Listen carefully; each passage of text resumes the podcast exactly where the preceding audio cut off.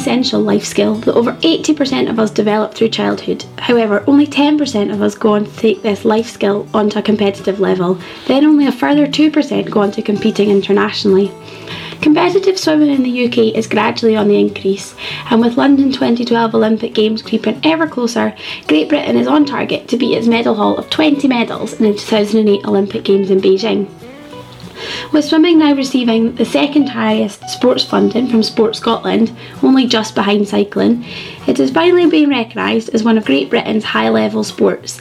And today we're going to look into the grueling training these athletes undergo to make them the very best.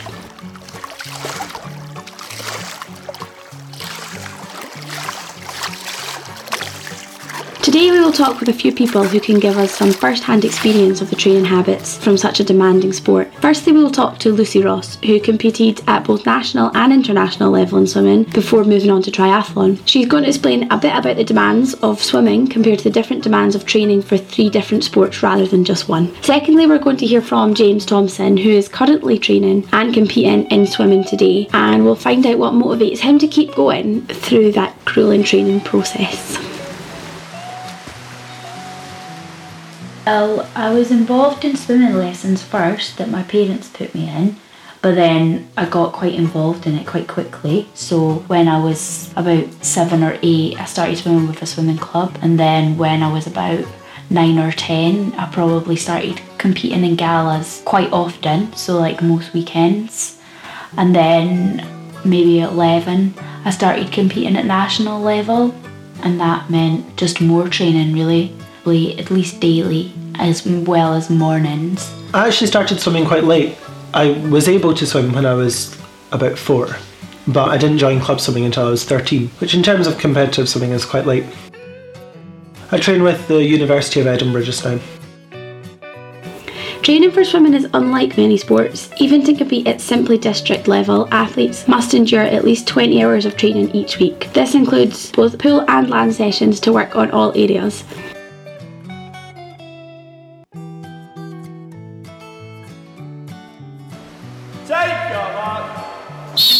Training gradually increased as I got older and started competing nationally and internationally, with training 30 hours a week.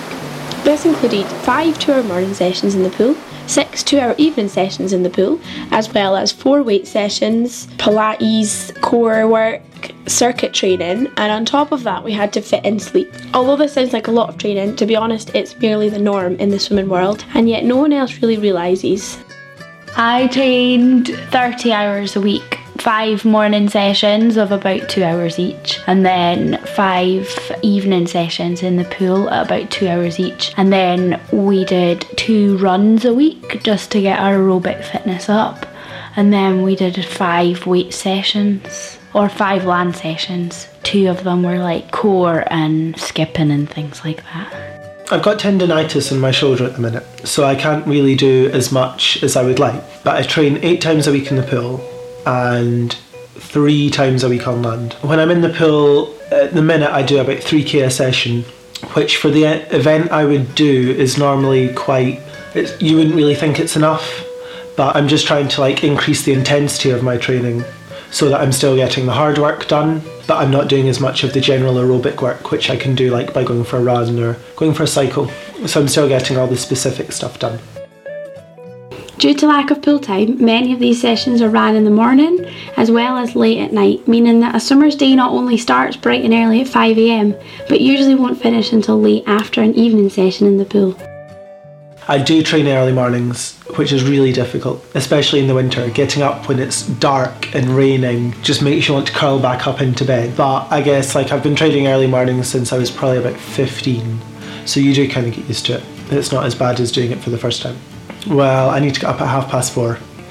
But I don't usually get out of bed until about 10 to 5. and then I usually end up running late and then I get to the pool for 5.15 and the session's half 5 to half 7. And then back to nap before uni and then a full day at uni. I didn't live in Edinburgh when I was competing nationally, so I had to get up at about four o'clock in the morning so I could get through to Edinburgh for quarter to six, so I could swim six till seven. I think the latest my day would end would be about half five, which is on a Monday and a Friday because those are the evenings that I train.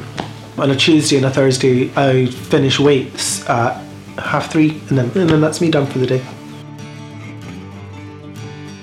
Such training habits are not only for the very best internationalists, but extensive training is required even from such a young age. Personally, I was competing by the age of nine, as well as training five days a week. Lucy, how old were you when you started swimming in Edinburgh? 15 and 16 I started swimming in Edinburgh but it also meant because we were doing all that training and obviously I was still growing at the same time that I just needed to eat all the time. I think I was probably burning about 6,000 calories a day, maybe about 1,000 calories an hour.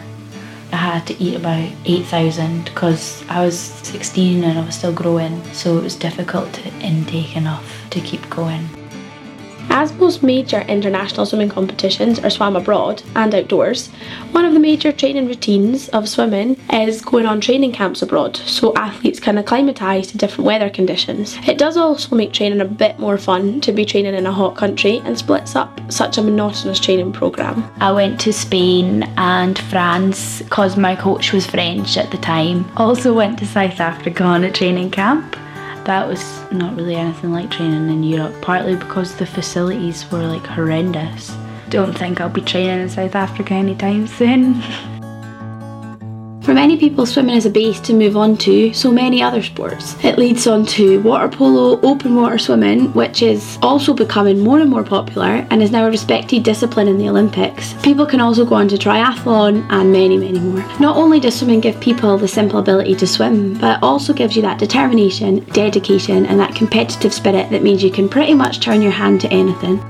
Triathlon is quite a new sport, and because I had the swimming advantage that people in triathlon don't usually have, I could have improved my running because I ran at school anyway, and then I could just add cycling because everybody can ride a bike. You just get a bit better at it over time. Like practice makes perfect. Whereas I'd kind of hit a peak at swimming, I think. I wasn't going to get much better unless the physical shape of my body was massively different and unless a miracle happened, I wasn't changing into the Hulk anytime soon.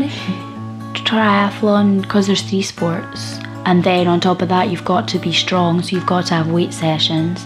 And then you've got to be like stable because of running things. So you have to do lots of core work.